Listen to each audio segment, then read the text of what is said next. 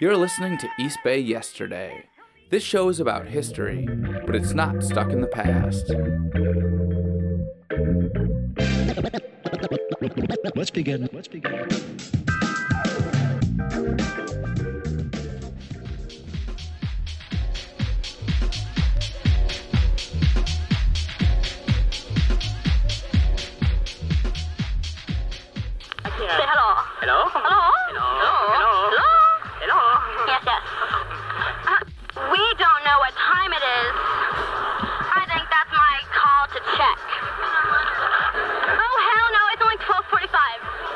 So early. It's only 1245. We're still in double digits. What the heck? what I'm talking about. Oh, word. Dude. Well, I think you can definitely tell from listening to that how much fun you had at these parties because the joy in your voice is very apparent from the tone, from the speed And I'm of just your talking speech. so Yeah. fast. I know. I'm like, blah, blah, blah, blah. Yeah, definitely. I want. Yeah, the tape wasn't sped up. That was actually how fast you were really talking, right? and we all tended to do that. We just, I, you know, yes, we were amped up. We weren't even on speed actually there. We, it was just, um, I think, acid. Yeah, I think it was maybe just acid at that point. It's Friday night, and we have to ask an important question. Do you know where your teenagers are? This could be the night your child ventures into a secretive and potentially dangerous world, the world of the rave. Teenagers across the country know what that word means. Tonight, 2020 goes undercover to give parents the inside story.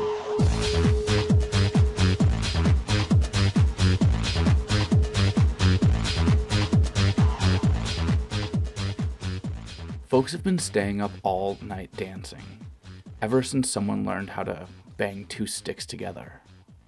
The ritual of making repetitive sounds while ingesting mind altering substances doesn't just go back further than human civilization, it might have helped create it. The experience creates bonding and cohesion between participants. Those are the elements you need if you're going to build a society together. A lot has changed over the past 5,000 years.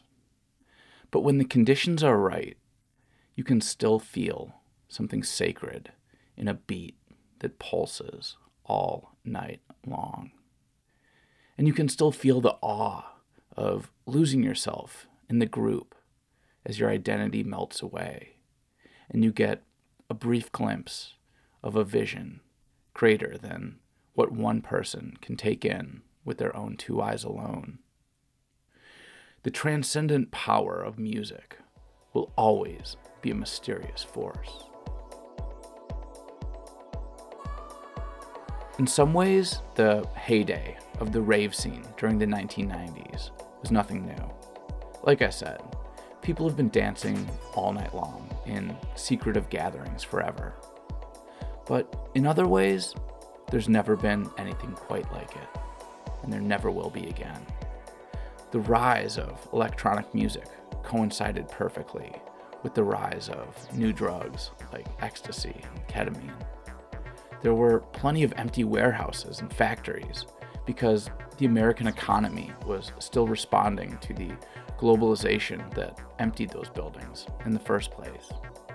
And those buildings hadn't been chopped up or knocked down to make live work lofts or server farms or biotech clusters or legal weed grows yet.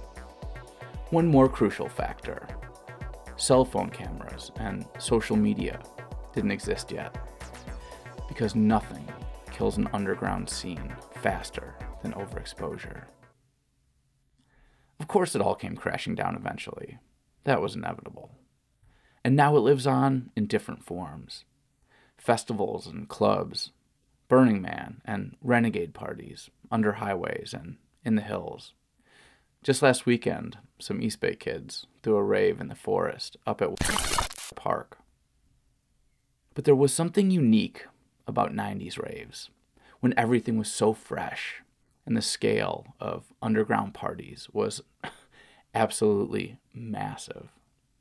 My guest today, Samantha Durbin, grew up in Oakland, was a hardcore party kid starting around 96, and just came out with a memoir called Raver Girl. If you look on YouTube at the few videos that exist of these parties, the videos aren't that impressive. It's dark. You can't really see what's going on other than flashing lights and flailing bodies. The sound is all blown out like this. So, if you really want to know what it was like to be there, Samantha's book is about as close as you'll get. Oh, and that was her voice that you heard at the top of the show. She used to bring a little recorder to parties to catch snippets of conversation. And you'll be hearing more of that later in the show. But for now, let's get into the interview. You're listening to East Bay Yesterday. I'm Liam O'Donoghue. Hey, DJ, bring that beat back.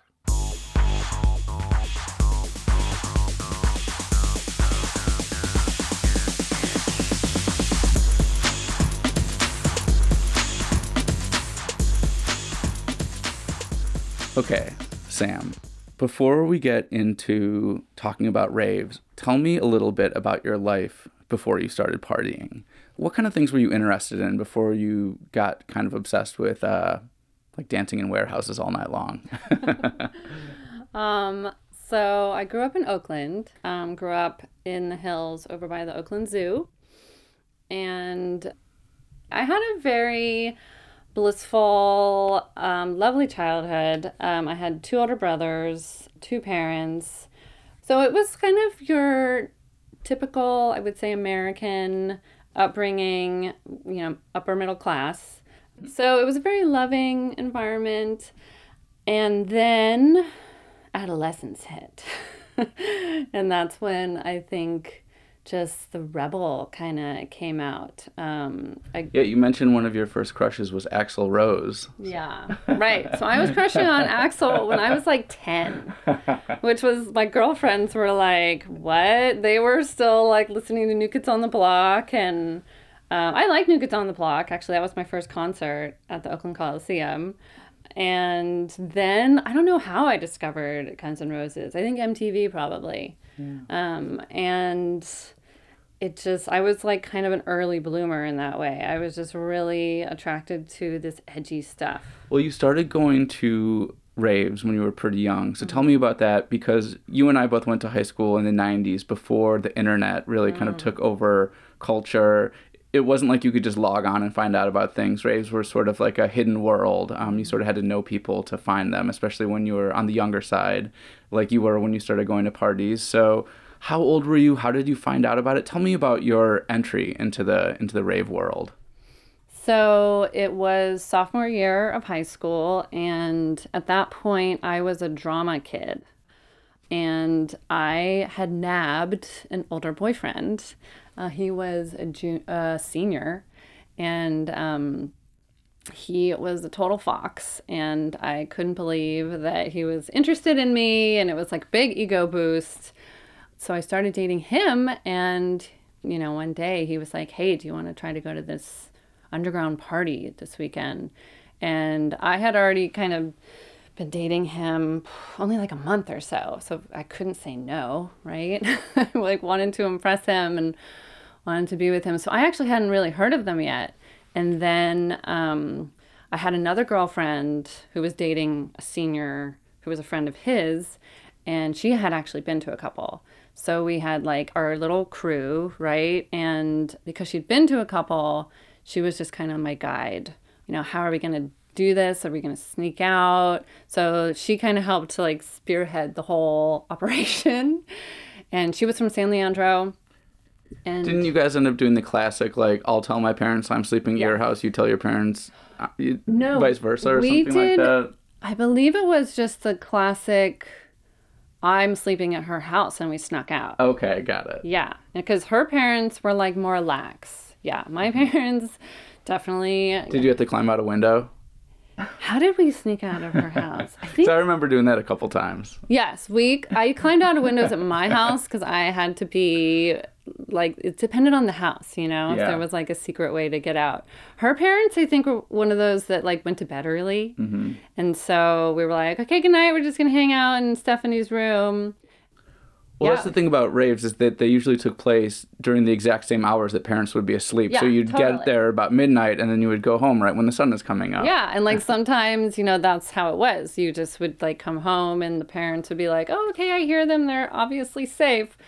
Um, that wasn't the case with my parents, but um, I usually ended up doing the classic. I'm sleeping at so and so's house, and um, but with this first rave, so then yeah, so we snuck out and we met them. You know, the guys picked us up like down the block and um, they already had they already had everything. They already had house music playing in the car. They already had called the hotline. So I didn't. I was just along for the ride for this one. Right, because before um, raves really kind of got massive, you had to go to like the checkpoints, and they would give you like the map location, and sometimes it was almost like a uh, treasure hunt to find these locations. Yeah, my first was definitely in the spirit of a pure rave, which I have since like been obsessed with the pure raves when they started in the 80s in the UK and they all had like a map point it was called. And you had to find you know you had to call a number to get the map point and then you'd go to the map point. So our map point for that first rave was a donut shop in Oakland and by then I was like already feeling my acid. So, you know, something was kicking in. I was definitely starting to feel a bit like warpy. um, when we got to the donut shop, because the lights were really bright and the donuts were like Willy Wonka. and um, yeah. And then our boyfriends called us and they were like, over here, girls. And they were with these two party kids um, with like a cash box and um, a box of donuts. And um, so we, you know, gave them, I think it was only like $5. Again, it was more in the spirit of pure. So like, wasn't that expensive to get in. And then they gave us like a written paper with the directions. And then um, we got back in the car and then we're just in this neighborhood with just a bunch of warehouses. And we parked and then we approached the warehouse. We knew that it was the right warehouse because there was just like a few people like standing outside and um, they looked like party kids. And you always know you're at the right place when you start walking towards like a nondescript warehouse, and you can kind of hear that Yeah. muffled like. Exactly. And like if, background. if you've heard that so many times in your life, it's just like embedded in your like cells. And Yeah, I went to a party up in uh, Park a couple months Oh. ago in the middle of the night, and we were walking around in the pitch black looking for this party, and I was like, "Everyone, just be quiet." Yeah, and like, sure you enough, know. like way off in the distance, you can hear like.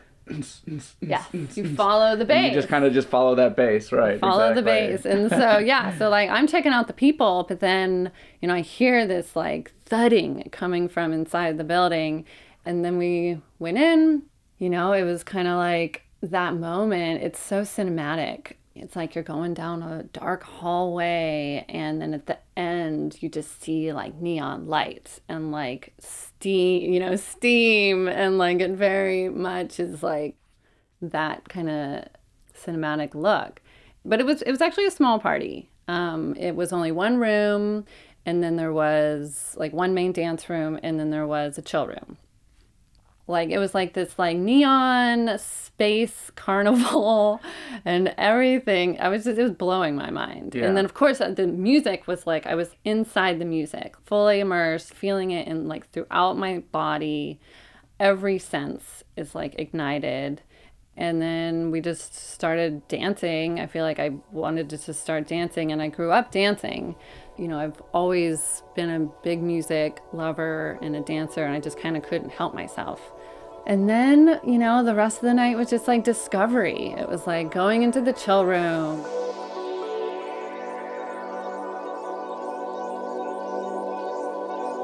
Well, tell me a little bit about the chill room.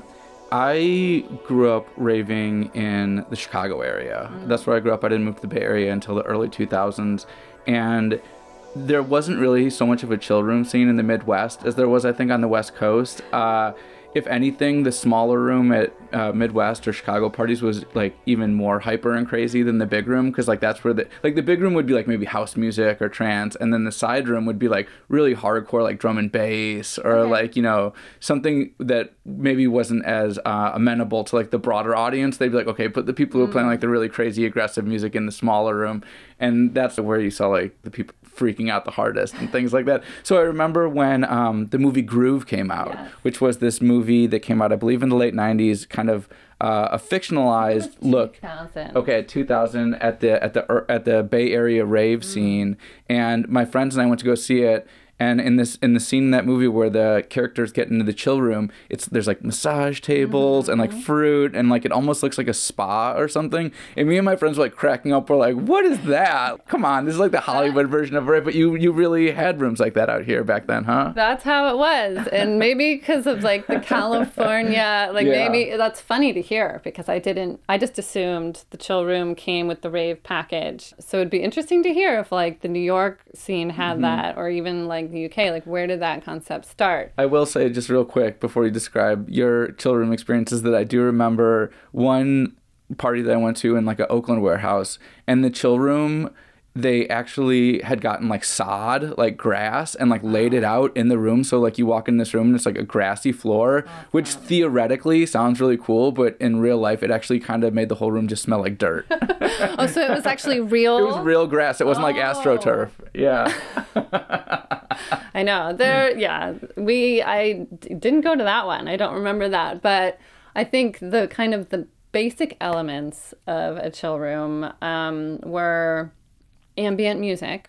So you had your more chill, yeah, like spa kind of music, or kind of like just more low key. more like down tempo like thievery Down-tempo, corporation type exactly. vibes Yeah, and um, I actually really enjoyed the chill rooms. I actually needed the chill rooms because it, if, if things would just get overwhelming, I would just go to the chill room, and um, everyone was like so friendly there. You could actually talk to people because like the music wasn't as loud, and there was usually like mattresses or you know like cuddle puddles yeah, uh, that's where you would find the cuddle puddles So like uh, there would be like just mattresses like thrown about or like sofas that they found off the street. Ugh, yeah, very questionable sofas. But you're just so relieved to like have a break and like sit or like lay down on a mattress and then yeah, you would meet people or you would just be like eating balls and like massage have a massage train and then there was usually like really pretty lighting. I feel like I want to say like pastels, you know, like white Christmas lights. And then, yeah, you had your water stations and fruit, and the chill rooms were really lovely. You know, I haven't thought about this in so long, but I'm remembering one 420 party I went to in Oakland many years ago, and in the chill room, like hanging from the ceiling, there was a giant doobie. And it was like made out of paper mache though. It wasn't like a real joint, but it was like a giant, you know, facsimile of a of a of a doob. And it actually like they put orange lights like inside like the part where the um cherry would be and it like they had like a like a smoke machine or something inside of Oh, it so it was really like blowing out. It wasn't marijuana smoke but it Yeah, was like this special amazing kind of fake yeah special effects. It was really cool. Cool, yeah. so tell me about some of your favorite um venues or locations for parties because in the book you kind of break down chapters by like different parties. And you um you know you went all over the bay but you, there was some really interesting um, varied locations so at the east bay specifically that you partied at. So take me through a little tour of the 90s east bay rave location Okay. agenda. Um, so yeah, so my first rave was in a nondescript warehouse um, near San Pablo in Oakland. And then there was this place in the city called the Deli, which was a smaller space, and they called it the Deli because it was like an operating deli during the day, which is like really gross to think because we would like smoke inside and um, but it was just actually the square space with a dance floor on the bottom, and then it had a cool balcony at the top, and you could like look over at the party from the balcony, and then that's where people would like be making out and like just be chilling. So the deli we went to a few. So that was like in, in my beginning days, and then the mayor at the time. So this was like 1996 the mayor was Willie Brown, and he like cracked down on the under on the scene, and he was enforcing. He- They were just they were on they were on to us. They call it a rave, and it's the latest kid craze. Millions of youngsters as young as age 10 flock to secret locations to party and dance through the night. That's all night long, often till 8 or 9 in the morning. It sounds innocent, but beneath the laser lights and loud music, America's youth are rebelling in a new and dangerous way. It's like anarchy for like a night. And chaos fueled by blatant, brazen drug taking. Raves are happening in cities and small towns, in farm fields and abandoned warehouses, after hours bars or clubs, anywhere that's far from adult supervision. The result is sometimes outrageous and risky behavior.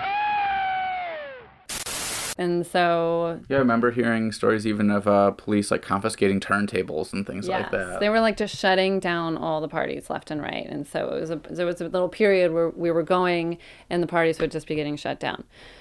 So then they moved them over to Oakland and that we were like, woohoo! And then it was like all these new spaces to explore. So the first one, I believe this was around the time that home base emerged.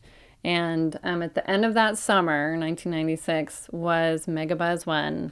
Uh, Where, tell people where home base was and um, the scale of this Mm. location because it's kind of legendary. Yes, yes. Home base is. Home base was, and some people would argue this was like the beginning of the end because this was kind of the first massive space. Although it's just, it was just a big warehouse. It was actually kind of your perfect rave space because, so it was over by, um, off of Hegenberger before the Oakland airport. There is still the Denny's there. So if you know of the Denny's, that's um, it's around. There was another warehouse over there called 85th and Baldwin. That was like on the other side of Hegenberger. So there was just lots of warehouses around there.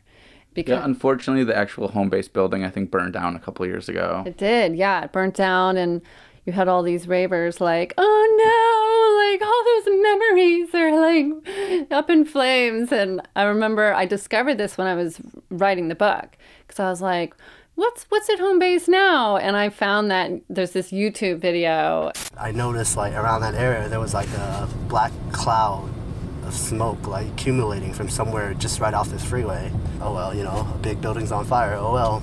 And the closer I got, the more I realized the building that was on fire was home base. You know about that venue? What's that? You know what that you know what that venue is? Oh, I, I used to go there like 15 years ago. Really? They used to throw those underground parties there. So I'm about to cry. Home base is burning down. I can't believe it. Yeah, it was it was tragic for no one got hurt in the fire because it was still just um it used to be like an airport storage Yeah, Yeah. and I think by the time it burned down, they had stopped having parties there Yes. years and years ago Yeah, because, of course, the crack, uh, the crackdown, you know, eventually spread across the, Right. the entire country Yeah, essentially. by, and we can get to that later, but Right. Yeah. So But home what- base was uh-huh. really exciting because it went from hundreds of people to thousands with home base. And so like that was really a turning point. But it was still a really cool space because you had like one main big room where you'd have like the head, you know, the headline DJs. And then you had you actually had these like other smaller warehouse rooms where you could have the jungle room and the trance and um and then you had an outside and for me an outside was always just heaven because you just you need some fresh air just on the fresh air thing, I think you know also this was back in the era when people would just chain smoke indoors, and so you would come home from these parties and just absolutely reek. I, mean, know. it was yeah, disgusting. we smoked everywhere like the deli like that Yeah. place like we smoked indoors in like carpeted places like you're just so gross What about some of the other party locations in the East Bay? Because it wasn't just Oakland. You were kind of Yeah. hitting some of like the outer lying suburbs of the East Bay, right? Yeah. For for different kinds of uh, raves. Yeah, like we we were down to to venture out. Um, so there was a really cool party at a roller rink in Pittsburg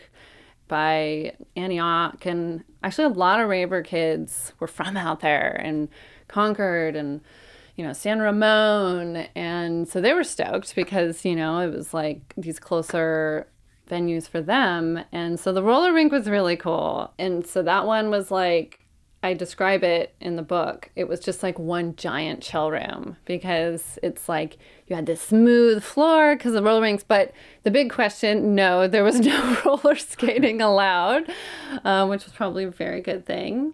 So the roller skates were off limits. A lot of the parties I went to in Chicago were, were at roller rinks. Oh, okay, Yeah. cool. Because yeah. you don't really have them out here very much. I feel like that's like very much more of a Midwest Yeah.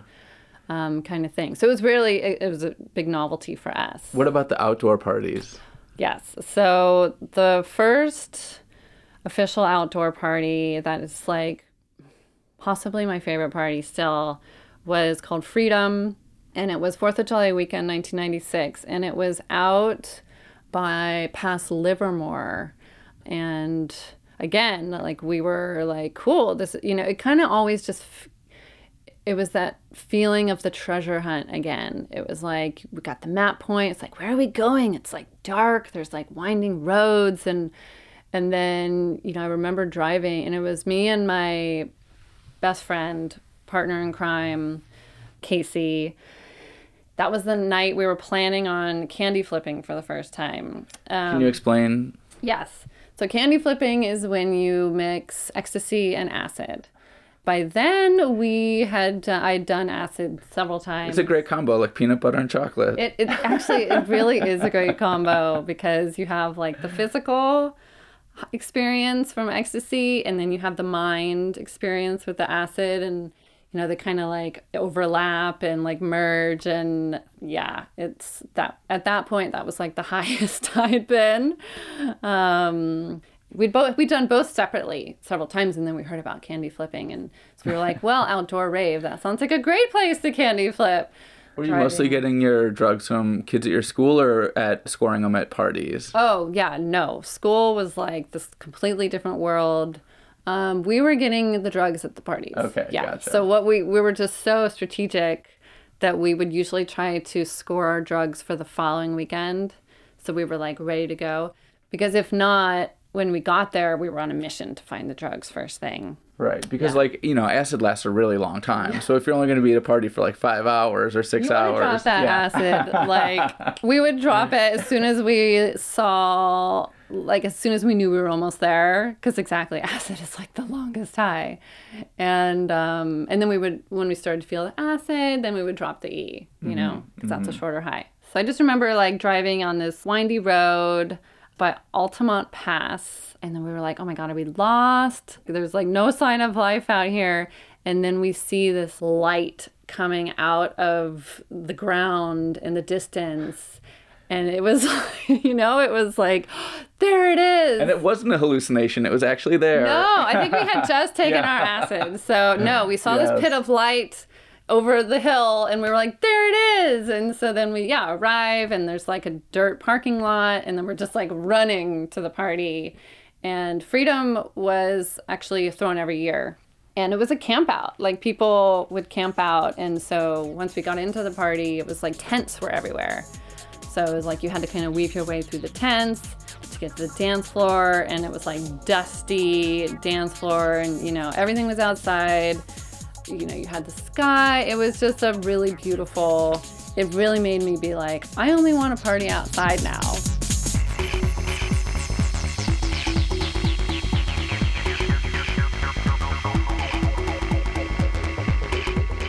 I'm amazed that you remember so many of your outfits that you wore to these different parties. It seems like you were really into one of the. It seems like one of the things that drew you in was the fashion. So, and the fashion kind of evolved over the years. So, take me through that uh, evolution of raver fashion. Talk about some of your favorite accessories and outfits, and explain JNCOs to people who might not remember that amazing brand of jeans. Yeah, actually, I have this photo here. So, can you describe what we're looking at here? Okay, so we're looking at this is a photo of me and three friends. This is a morning after photo. And this was 1998. So I'm with uh, three good friends, and you'll notice like lots of fabric on the pants. Basically, like one pair of JNCOs had enough denim in them to make like ten pairs of skinny jeans. Yes, like you like you look at Casey, it's like, where are his legs even? Like, it's just like a waterfall of denim. Yeah, it's like you're wearing like a wedding dress worth of denim on each leg. Yes. and I was wearing khaki JNCOs, which I really enjoyed because they were just lighter and it was summer. This photo was summer. So this was kind of the typical California raver look, um, at least for us. So JNCOs, there were two brands that did the super wide pants. It was JNCO and Kikwear, and both of them were out of Southern California. So you could find them all over California, and that was like the uniform pant. And most kids wore them. You definitely had some kids who the style was a bit more club kid, like black, stretchy, you know, bootleg, boot cuts there was a lot of those halter tops with like kind of the psychedelic prints on them. So we had I had some girlfriends who were kind of more into that style, but I really liked the androgynous, comfy JNCO look, and then baby tees for girls, um, which was like very much the look anyway. Like lots of girls were wearing baby tees, and around the Bay Area, baggy pants were like I mean it was the '90s, like it was all about the saggy, baggy pants, but these were just baggy pants on a whole nother level.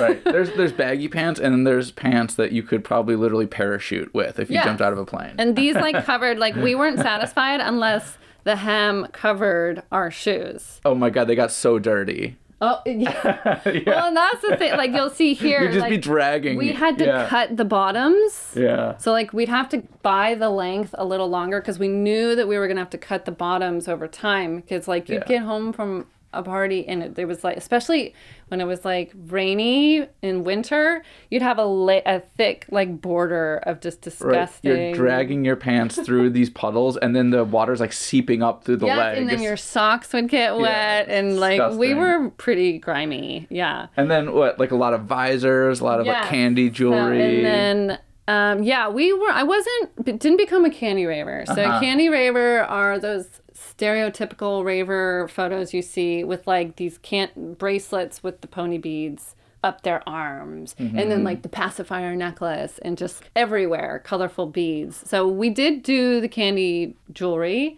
um, but it was more just in the classic sense of like we would exchange bracelets among our friends and I definitely made them, definitely wore them. You can kind of see I have some here.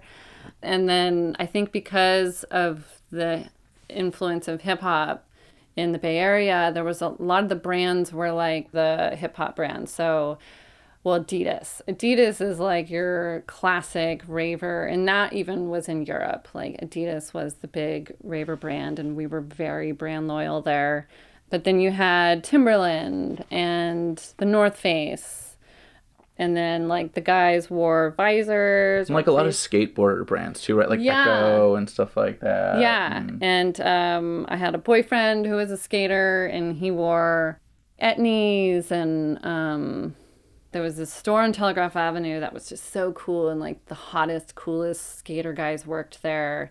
And um, they sold extra large T-shirts and hats and accessories, and this was a brand out of New York, and anything out of New York was just like so cool. And then Adidas tracksuits, like that's a very classic raver look. Um, I had a collection of Adidas track jackets. Yeah, a lot of like bright primary colors. Yes, like we were very colorful.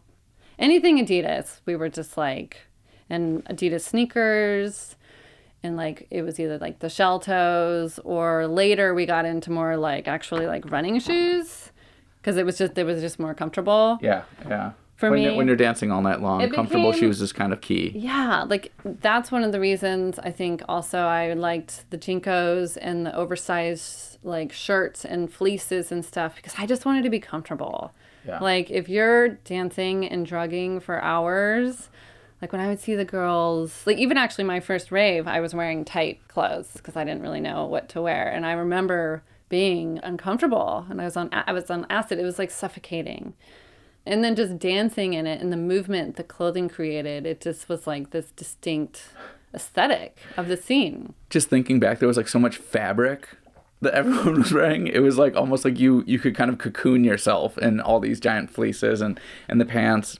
So that's what people were wearing, mm-hmm. and you you get a real good sense of what people are talking about by reading your book Raver Girl, because you actually brought a tape recorder or a digital you know, recorder, voice recorder to these parties, which is astonishing to me. Oh my gosh, you've still got it. Well, I, this is not the one because I think I broke like three or the. So yes, I had a dictaphone, which for people who don't know what a dictaphone is, it's just those tape recorders, handheld with the mini tapes.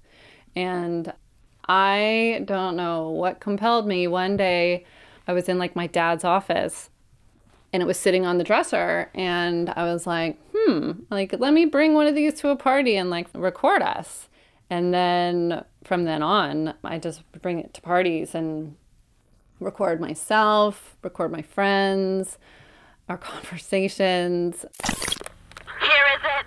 Here is it. This is Courtney. Hi, I'm Courtney. Where you guys from? San Diego. And what? How are you guys feeling? Um, okay. Okay. Very different. Look at it. I have one of these too. Yeah. Like what? They're great. They are. Listen to them later. Fabulous. So many new friends. Exactly. Exactly. You're like, wait, who was that person? Oh, wait. That was that person. It's mostly just really embarrassing and funny and i'm just like oh my god i was like so crazy. But i was having so much fun and it's just such innocent well innocent but not innocent fun. And it was just such a creative outlet for me. And um, that was why i kept doing it every weekend just because i wasn't you know i went to school and there just wasn't enough like creative expression for me at school Well, it seems like that's one of the things that was a very positive aspect of the raving culture is that it brought together kids from all over a region. So, mm-hmm. you know, in your high school, maybe you're like a weirdo or you're into different mm-hmm. things than like the cliques that are sort of common in high schools. But when you go to a rave, it's like all the little weirdos from every high school kind of coming together. Yeah. And it was also a real refuge for um, queer kids and LGBTQ kids when, especially back in the 90s, homophobia was, I mean, still horrible, but even really, really worse back then. And, um, you know, when I think about the first kids that I was friends with who were queer, it was like kids I met through raving. Exactly. Yeah. And my best friend um, and partner in crime was a gay guy. And um, he was my first gay friend. And he actually, we went to the same high school. And um, once I went to a couple raves, I told him about it. And he was like, oh my God, I want to go. And then he just got totally hooked too. But I learned so much about his struggles and um, he actually came out to his family when he was young, he like 12, and that was like really admirable, especially in the 90s. Like you just did not hear about that. Right. I think there was one openly gay man in my entire high school. Yeah, and so um, and he wasn't. The thing was, even for him too, like at school, he wasn't. He wasn't outward about it. Like he dressed, you know, like kind of a typical '90s kid until like then he started to dress like a raver and he didn't like flash it around. Um, but then we would go to raves and he would be so comfortable and he would just like let his gay flag fly and I meet other gay kids too. yes totally. And like we had a lot in our crew and it just i had crushes on this one friend who was so beautiful and I just like was like maybe you know maybe one party he'll make out with me, but that never happened. And um, because there was like I even made out with some of my girlfriends. Like there was like that melding and that experimentation and that openness that was really exciting and really freeing. Yeah, that was a really beautiful part of the scene, and um, that was actually what um, Casey once he explained that to his parents, so like the parents, right?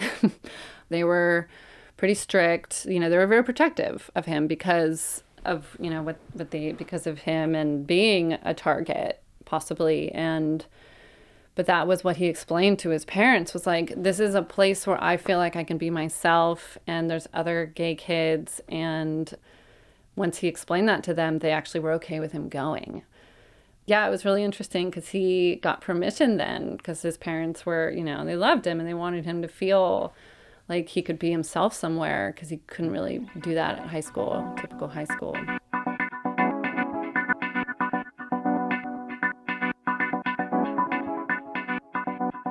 Did you find any good clips that might be uh, embarrassing slash interesting for I the did. listeners of I- East I Bay hope yesterday? so. I hope so. It's I have about 20 different parties that I've taped, and um, not it's not a lot of good stuff. It's just a lot of us like going off and being really kooky. Well, it seemed like it was a good way for you to meet other kids too, right? Like you're running out this tape recorder, and everyone will start talking to you. Yeah, it's true. It gave me a good excuse to go up and meet people, and I think there were probably a lot of introverts who liked raves because a you could take drugs to help you become more social and b you like you kind of said before like there were these other outcasts you know who didn't quite feel like they could fit in at their school.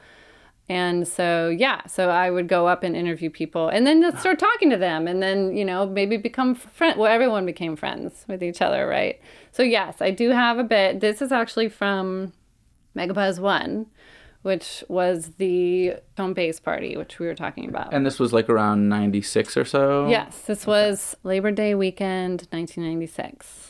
And I had been to, oh, well, I brought my master list here.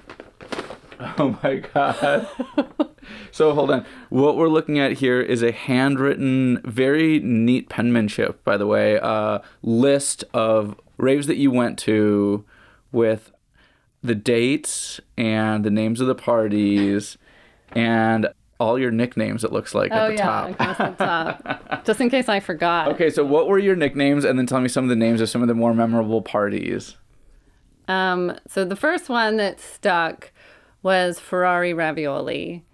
You know, we had been to a handful of raves and we would meet these people and they'd be, I'd be like, what's your name? Flower. And it's like, okay, obviously their name wasn't Flower, but I was like, oh, people have, you know, these alter egos. it's like, I want an alter ego. So Like instead of the nom de plume, it's like the nom de rave. yes, yes. And I was like, oh, fun. Okay, I want one. And so I became Ferrari ravioli. And Isn't that still your Twitter handle? Yes, that is my because it's just so good. It's just so random and funny. It rolls off the tongue. It, it does has like nice alliteration. Yeah. Can I see the uh, list of rave names again? Yeah. Let's see what we got here. So, Juju Beats, Juju Planet Beats was Rock. Oh, that was down in LA. Okay, Playhouse, Tribal Massive.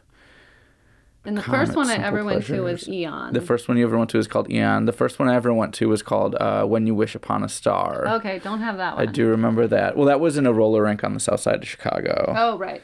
The Gathering, Funk School, spelled with a PH, Audio Tastic Breakdown, Freedom, Toontown, Yeah. and then- Rewind, Metropolis, Tickle. And towards the end, um, I was living in LA, so that's why there's LA parties. So I Got started to, it.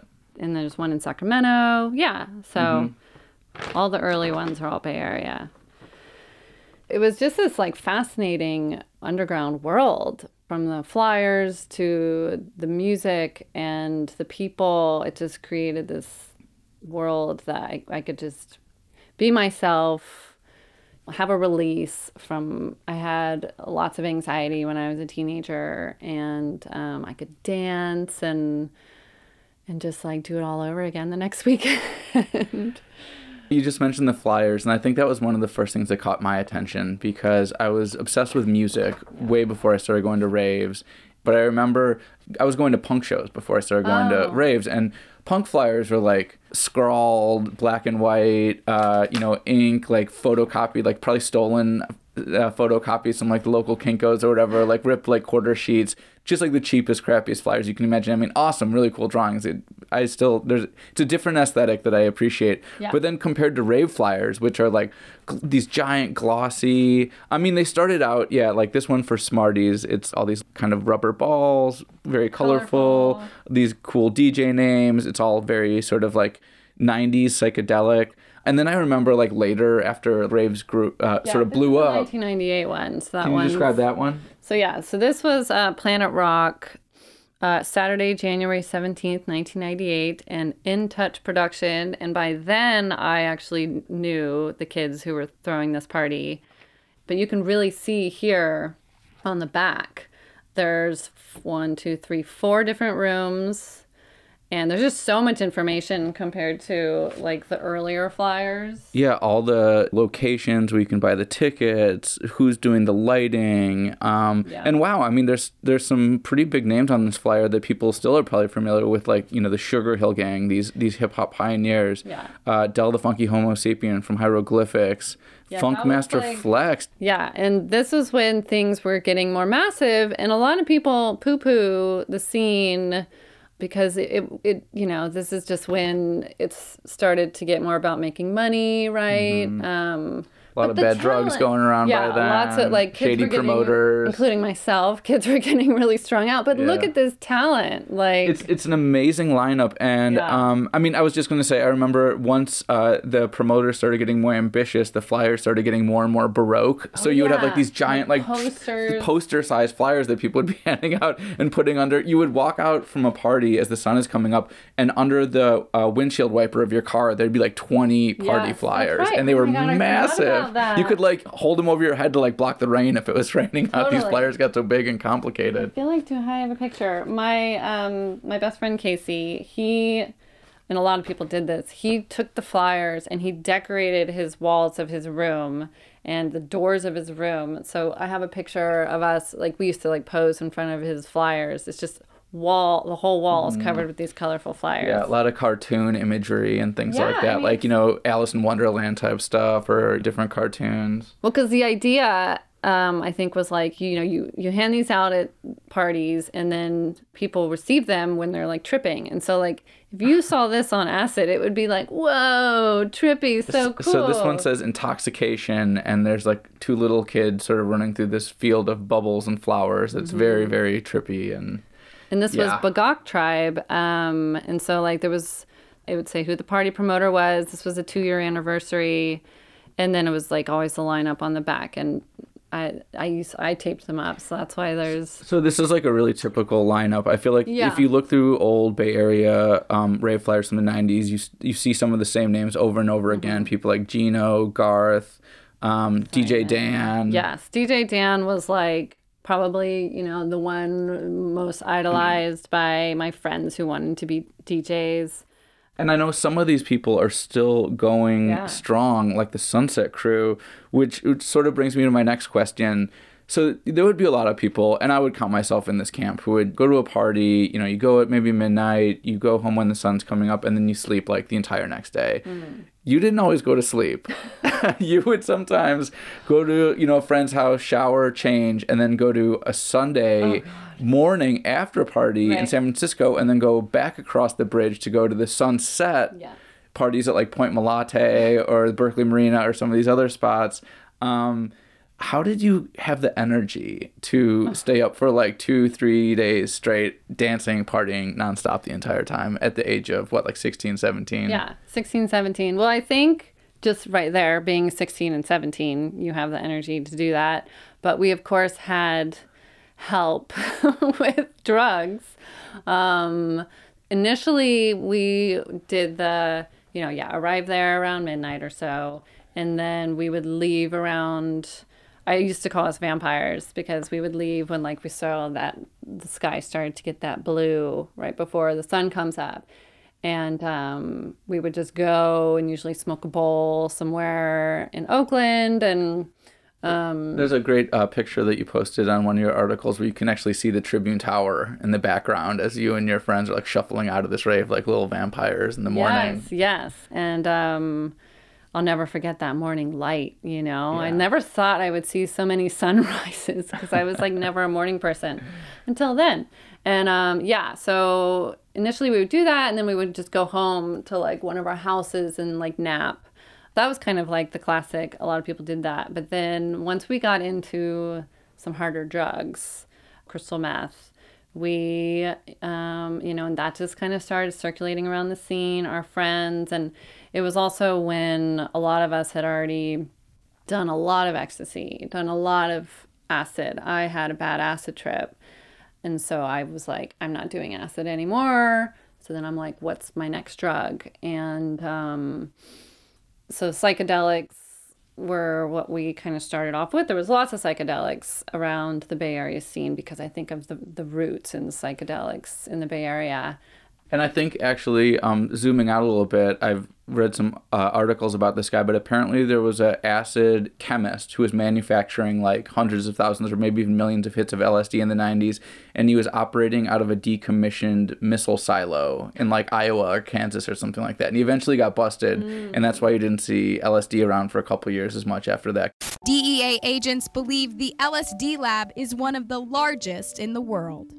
It was like how Owsley in the 60s was like supplying like the entire West Coast. Yes. All it takes is like one chemist who really knows what they're doing to like basically get an entire generation of kids stoned on, on really pure acid. Yeah.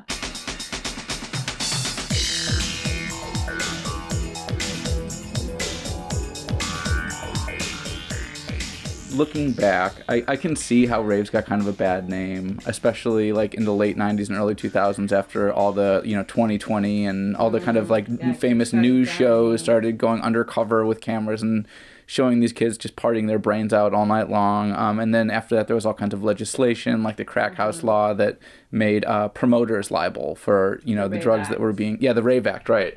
That were being sold, and some people, you know, ended up facing some pretty steep jail sentences and Yeah. big fines over that.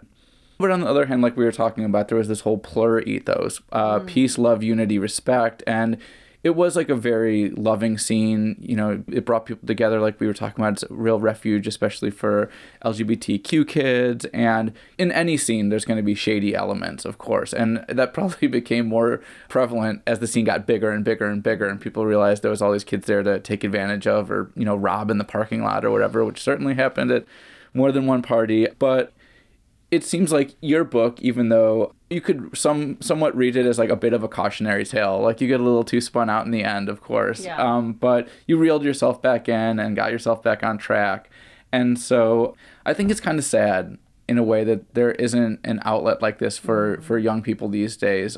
Just because I think about how much I got out of having a place where I could bond with other kids and kind of learn how to spread my wings and have a little bit of freedom and uh, you know it just seems like that really is an option for for the generation of kids coming up in in this world I know. I mean, I think part of the that vibe was you felt you could play.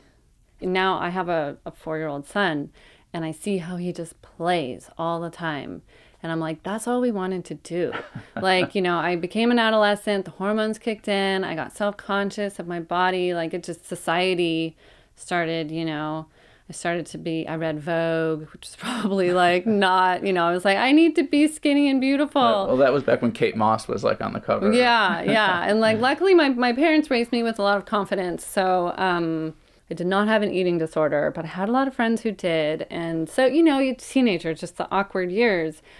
But yeah, like we would go to these parties and it was really where we could play.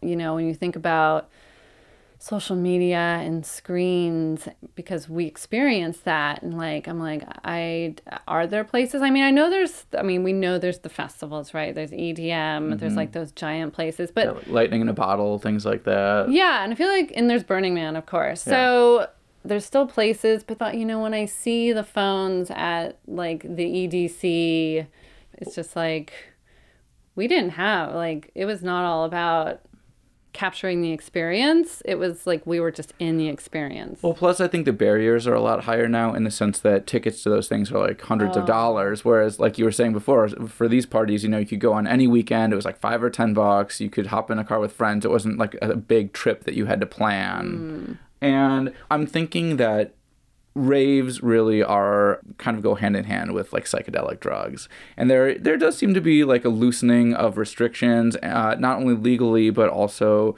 kind of um, the the social norms. I think the demonization of drugs like LSD and ecstasy has been lessening in the last couple years due to you know people uh, doing medical research on the benefits, uh, how they can help with depression and PTSD and things like that. And so now that it seems like we're maybe on the cusp or even undergoing like this kind of renaissance of these drugs that were demonized for so long uh, you know you mentioned that you have a four-year-old son. It's easy to imagine you know 10 15 years from now he's a young man he's a teenager. Drugs are more widely available. They're uh, less demonized. How would you feel if you're if you're in your parents position now all these years later and you're you got a high schooler who's like i want to start going to raves. Yeah, I mean, it's funny because I've I I know this this question's gonna come at me, so I've thought about it. Um, I'm like, uh, wow, I'm putting this book out there. It's a tell-all. It's you know, I And you definitely tell all. and I tell all, and I tell all from drug experience, from sexual experiences. You know, I feel like as a memoirist, that's what you have to do. So I'm like, hmm. I've asked my husband. I'm like, how old do you think Donovan should be when he is able to read my book? and we just laugh about it. Um, but I think I think I'm gonna be because I still dabble. Um, I microdose here and there, and um, because of everything that's happened with cannabis, and I mean, originally MDMA and LSD was used in you know therapy, and because of the government and the crackdowns and like the 70s and 80s, like that's how it got demonized yeah. that's why it, it was very dangerous what we were doing because weed was illegal and my dad was very concerned about um, you know there's a funny conversation in the book with my dad where he says uh, we would um, actually rather have you smoke weed than cigarettes. And he's like but weed is illegal so you need to be very careful and so I was like, whoa, okay, dad knows that we smoke weed. Um, but it was very profound because he knew that the health benefits, um, because he experienced it himself, he, the health benefits of cannabis um, just totally outweighed cigarettes. So my dad would give me interesting advice like that. So with my son, I'm going to be open with him, and it'll be really interesting to see in 10 years, in 10 years, he'll be 14 um, where how far we have come. So I think it kind of we have to kind of go with the flow on that. But I think I'm going to be, you know, kind of learn from what my parent, you know, my parents did a really great job. But like I said earlier, they could have been more open with their experience and I think I will be very open with Donovan. So then if he does want to experiment, you know, by then, I mean, there's even drug testing kits now. Like, I'll just want to lay the groundwork for him to have a safe enjoyable experience. Right. And maybe you could even tag along. Well, I, yeah. I mean, you know, there was it's funny there's a there's a part party in the book where Casey's parents want to come they come to the rave because they want to see what it's all about and I will definitely be that parent and I'll, but I'll be like partying like I probably won't consume. But um, yeah, I'll be there in case he needs me or if anybody needs. You know, I think that's the thing. Like we all also looked out for each other. Um, and even though you did start to hear, you know, kids did start to OD, and I did experience a party where there were a couple deaths. And so all that did start to happen. But if we could, we would help you know, if a friend OD'd or was in a K hole, like we were there for each other. Because yeah. you had to be like there were there weren't any any police. We didn't want the police, so we had to like help each other out, and that was part of the community aspect. So yeah, so maybe I can just bring that to wherever if I end up going to a rave with my son, just kind of help out and bring that spirit. Samantha, I love you more than anyone. I just I love who you are. I love, like, the things that you do for the world. I just love you very much. Nothing, but okay, I love you. Love me. Give me that. Love me. Well, reading the book really does transport you back to a, a very magical era that um, I can't believe was like 25 or so years ago. It's wild how fast that time has flown by. Um, before we go, any last memories you want to share? Any shout outs you want to give? Any last minute? Well, I'll start with the shout outs. I mean, I just want to thank everyone in the scene back then. You know who you are.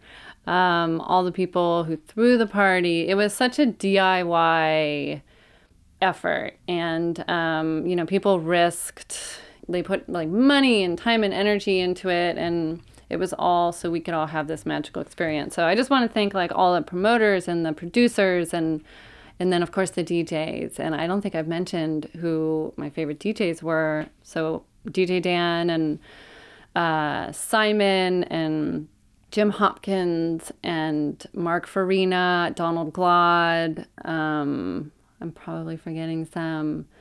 Uh, Paulina Taylor, uh, who was a happy hardcore DJ. Thank you for creating the music because without the music, it just wouldn't have been the same. And um, thank you, all my friends, and who, you know, we all helped each other, supported each other. It was a magical time. It had some challenges for sure, but it ultimately helped me find out and embrace who I was as a creative, independent woman. And um, any last funny memories? Well, there's a lot of them in the book, and in the book are the ones that came out of the cobwebs. So, other than what we've talked about, I'd say if you want the best memories, they're in the book. The book is called Raver Girl Coming of Age in the 90s by Samantha Durbin. Samantha, it's been such a pleasure to have you on the show today. Thanks for joining me. Thank you so much.